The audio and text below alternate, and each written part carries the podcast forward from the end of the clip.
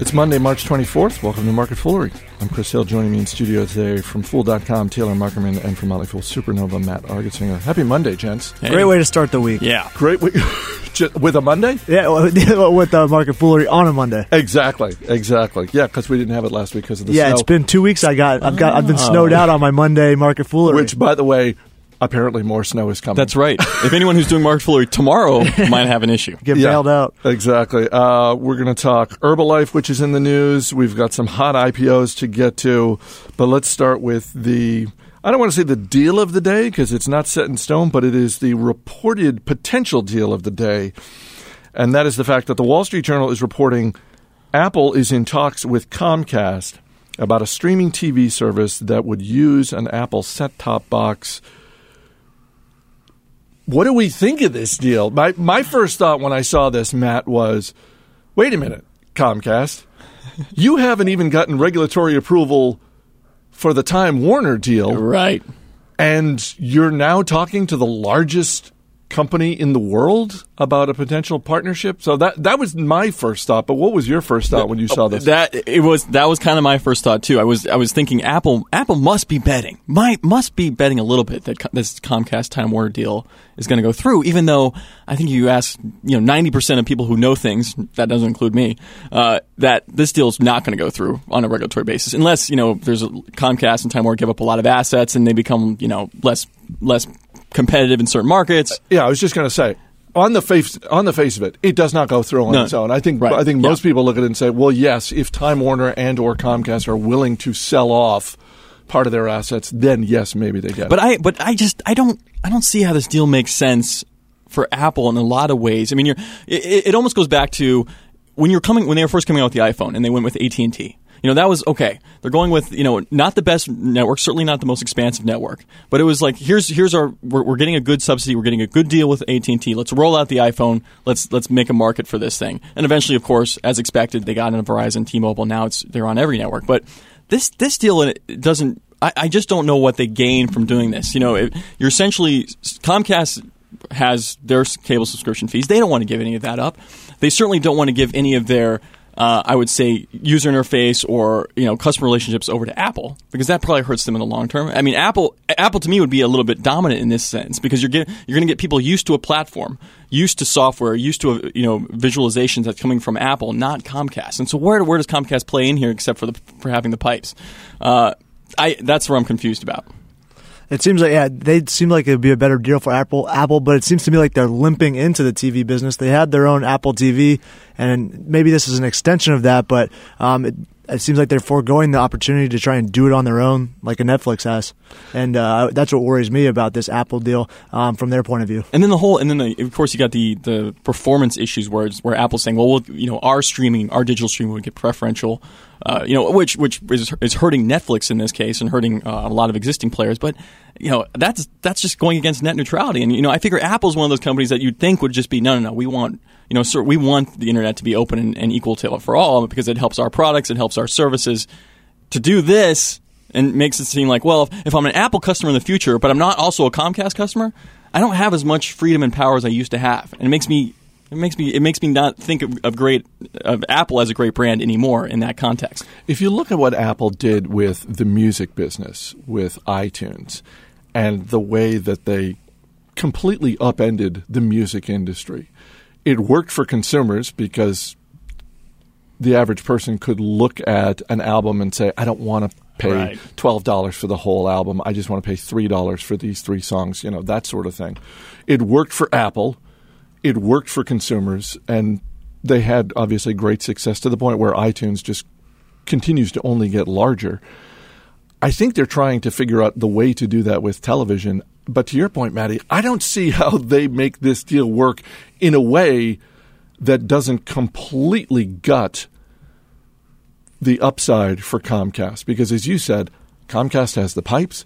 Comcast is getting the subscriber fees. If you're a Comcast shareholder and you're waking up and you're seeing this story, you got to be nervous. I, agree. I agree, 100% because because you got to remember that they, they, they survive on all these affiliate fees they get from all these networks and things like that. And if if all of a sudden the new Apple Comcast customer is an a la carte type customer and, and says, you know, I really only like these 20 channels and I only like these particular movies, it, it doesn't it doesn't it hurts Comcast in the long term. I think.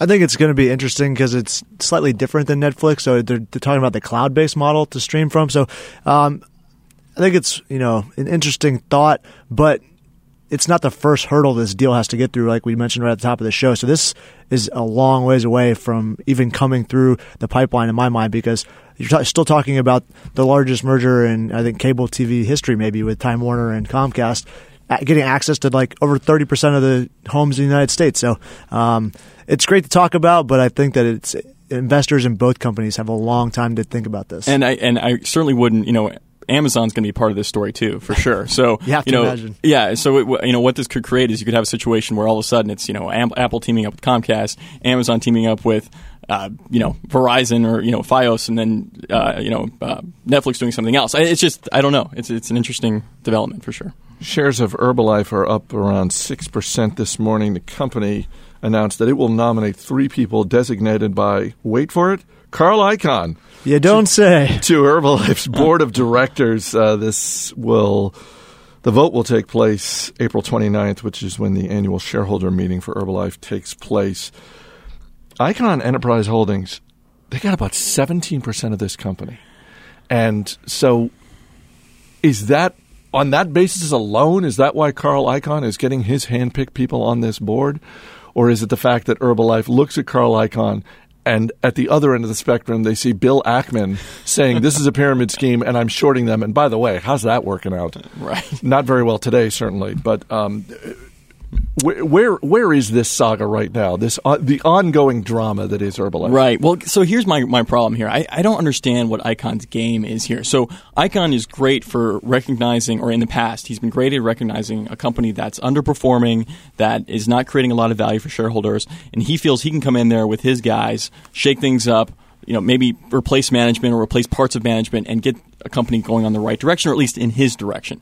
With Herbal, Herbalife, I feel like it's he must look at it and say, well, Herbalife is not doing enough to combat the criticism, uh, you know, the Ackmans of the world, and the potential regulatory problems that are, might be coming down. Um, so that must be the game. But it's it's it's a little bit odd to me. I, I just feel like this this war of words between uh, Icahn and Ackmans. It's it's almost like this. It's a it's a game of chess at this point, and it's just someone wants to try to be the master here, and they're using Herbalife as this you know this pawn in the game here, and but it doesn't. I mean, I look at Herbalife and I don't see. I don't see a cheap company. I don't see an expensive company. I don't see a company that has bereft of problems. It's just a company that's been doing what it's been doing for you know many many years. It's an it's a network marketing company. Um, Carl Icahn must think it's cheap, but I don't see how he's actually going to influence that the value of the company that much by getting more seats on the board listening to the him and Ackman go back and forth on CNBC several months back, I think it's classic. Definitely a personal vendetta issue.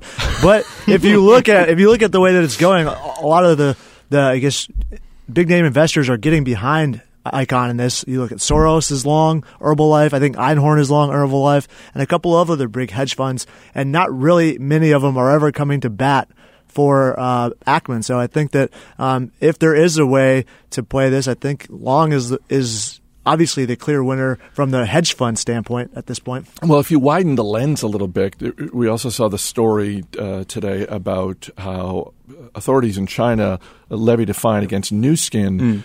And the fine was something like five hundred forty thousand dollars, which shares of Nu Skin are up. Uh, they're north of thirty percent. I was going to say they're up big this yeah, morning, no and and and I think at least mm.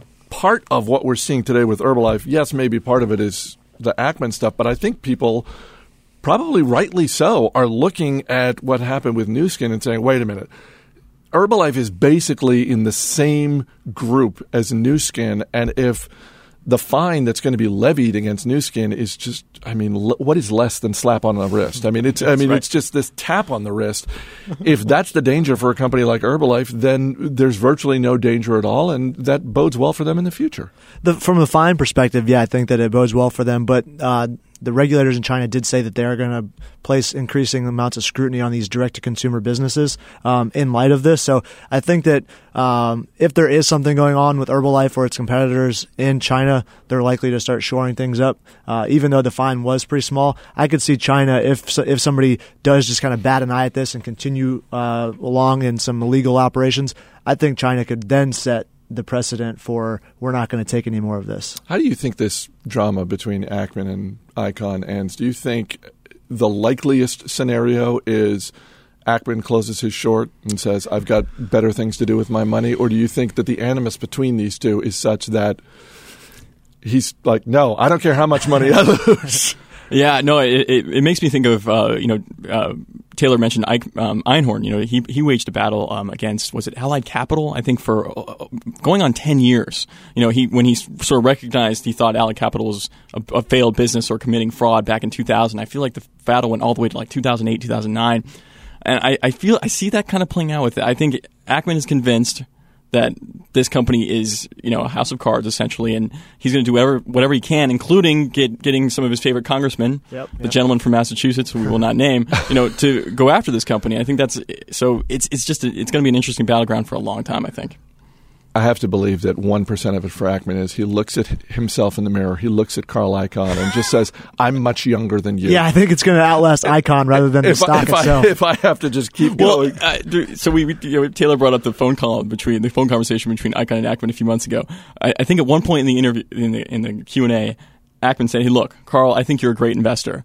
And Carl butts in and says, "You know, Bill, I wish I could say the same about you. I just, I gotta feel like that just eats at Ackman. You're, you're absolutely right, Chris. If you want to geek out on some fun investing television, uh, that's on YouTube. Mm. Just, uh, I think it was, what was it last fall on CNBC? Yeah, and there were several callbacks. Like they, they kept. Yeah, keep what was it? Ackman was the one on, or Ackman was on the set at CNBC, and Carl Carl Icahn was the in. one phoning in.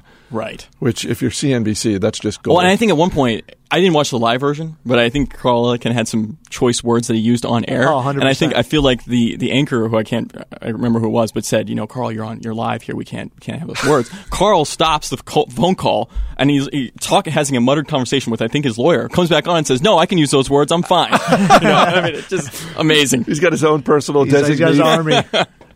All right. Finally, big week for IPOs this week. Grubhub, which is the largest online food delivery services provider in the U.S., is going to go public. Right now, the shares are priced between twenty and twenty-two dollars a share. That would give Grubhub a valuation of 1.7 billion. And if you think that's crazy, King Digital Entertainment, which is the company behind Candy Crush, is going to go public at 21 to 24 dollars a share, giving it a valuation of over seven and a half billion dollars. That is the same size as Hasbro, which is a company that's been around. Oh my Makes goodness. actual games. Makes actual games, Monopoly, My hmm. Little Pony has all these different franchises, all these different G.I. hits. Joe, yeah. It's been around for almost 100 years. I said this to Ann earlier today. For people who are saying this market is crazy and overvalued, guess what? You just got some new ammunition. Oh, right. Because the King Digital Entertainment IPO, I mean, is there anyone in this room among the three of us who thinks it won't go north of $24 a share? You're right. The way things are going, it, it, it could pop. It could pop 80, 100 percent in, in its opening day. I mean, it, it. I remember Zynga going. You know, what was it? A two year, a year ago, two years? Like, time's Uh, 2011 it IPO'd. Yeah. Oh wow, wow, that long ago. Well, Yeah. Zynga when Zynga was uh, coming public, at some point it hit well over 15 billion. I think it's. I don't know what it is today, but It's a third of its. I looked it up. It's a third of its 2012 peak. yeah, wow. But so, oh, it came but- back to earth. Okay, but, that's still right. that's still about five the billion euphoria. dollars. Yeah. Overall, though, I think this just there was a company last week, Castlight Health, that came public, and, it's it's a cloud, you know, cloud software healthcare company. There you go, two big trends, right? IPOs. It, it on its opening day it was up something like 130 percent. It hit a valuation of almost four billion last week. It did 13 million in revenue all of last year. It hit a four billion dollar valuation. So I just think that with the overall IPO market the way it is today, it, it is it is hot. I mean, it's hotter than hot. I mean, I, I don't. I wasn't really paying attention much in the late '90s, but it feel, I get that feeling from talking to a lot of investors who were, and it just it, you're getting that sense now. And I, I'm especially with something like Candy Crush, a single game, you know, a single a very popular game, mobile game, worth that much. I mean, that, that's that's half the value of Activision Blizzard, Right. You know, the biggest video game company in the in the in the, the world, which has tre- tremendous franchises. You know, it's it's remarkable. I was just going to say, I was around in the late 90s. I vividly remember the dot com explosion. And back then, the joke was, oh, all a business going public has to do is say, we have a website. We've, you know, we've got a dot com, and then it just added to their valuation. And it sounds like today, cloud is the new dot com. Yeah, cloud, we That's- have- uh, yeah. This is our business, but uh, by the way, we're cloud based. Exactly. Or we, Boom. we I'm have buying. we have millions of users, which essentially means we have millions of people visiting our site and maybe clicking here and there. I mean, it's that it's it's a little scary. That's what uh, Candy Crush, 93 million daily users. Apparently is worth 7.6 billion dollars. Backing out of the insanity that is King Digital Entertainment, uh, Taylor, I'll just put it to you when it comes to energy companies, because as a general rule of thumb, we avoid IPOs. We like to wait, see how a company does with one or two quarters under their belt. Is that how you view energy companies going public? And I, I realize just in 2014 so far, we've had somewhere around 46 to 50 IPOs. More than half of them have been in the sort of healthcare biotech Yep. sector. But when you look at energy companies, is that your is that the kind of leash you're giving them? Like, well, yes, I'm interested in this company, but I want to see how they do three, six months as a public company before I jump in. Well, if it was a if it was a private company or a spinoff going into IPO, I think you could feel safe jumping in if you because you have a longer track record. But um, there haven't been too many brand new IPOs in the energy space, unless you look at some solar companies um, and and then some battery technology. But um, yeah, I'm definitely giving a new company uh, a few quarters to kind of prove itself and give me some uh, some vetted financial statements to take a look at. I am definitely not buying into this Candy Crush IPO. I can guarantee you that. Well, yeah. One thing that David Gardner has said to me and the Rule Breakers team for a long time is, you know, we, we invest in a lot of IPOs, uh, recent IPOs in Rule Breakers, but what he likes to see is an IPO, a company that outperforms the market um, from its closing day, opening day price uh, for at least six months. So, you know, a company that uh, you know goes you know, goes public, rises fifty percent in a single day. We take the closing price of that day, as high as it might be, and we see where it is in six months. And if it, it, from that point on it's beating the market, that's usually a good indication that the company came public for the right reasons. It's got a sound model, and it's you know it's it's it's creating more market value than it has just on this IPO hype. So. Just one additional thing you can add to your tool chest. That's a great point because if you look at just basic financial coverage, I'm not pointing out anyone in particular, but just basic financial coverage when reporting on recent IPOs, typically the phrase you will see is the company came public at blank per share. And it's like, uh, yeah, that's not what it closed at that opening. Yeah, Exactly. that's just a guess at what investors are going to be enticed by. Exactly. All right. Or an educated guess, I guess. There a lot of work goes into those guesses, but uh, they provide a range for a reason. Well, and we've talked about this before. To be fair to the company, to be fair to King Digital, having just kind of thrown them under the bus at, uh, uh, for the last few minutes, Crushed them. crushed them. No pun intended. Um, you can't say candy because that's under uh, copyright in England now. So uh, what is? the word candy on clothing and things like that, King Digital uh, got that copyrighted. Oh, wow. Candy? The Yeah, word candy the word is candy on clothing or Oh, on wow. games or on anything like that. Anything commercialized. And yeah. Ann is shaking her head through the glass. I can. They're I can trying to do it here in the states, but I don't think it's going to go through. that seems different than the NFL slapping the trademark on the phrase Super Bowl, which around the Super Bowl you have all these advertisements for the big game Yeah, the big because they can't yeah. use Super Bowl. But uh, but no, to be fair to King Digital and Grubhub and, and all these companies that go public, yeah, you want to price your IPO correctly because you don't want to see that it doubles on opening day because that means Oh yeah, you got bad advice from your investment banks and you left money on the table. absolutely. All right. For Taylor Muckerman and Matt Argersinger, guys, thanks for being here. Thank you. As always, people on the program may have interest in the stocks they talk about, and the Motley Fool may have formal recommendations for or against, so don't buy or sell stocks based solely on what you hear. That does it for this edition of Market Foolery. This show is mixed by Ann Henry. I'm Chris Hill. Thanks for listening. We'll see you tomorrow.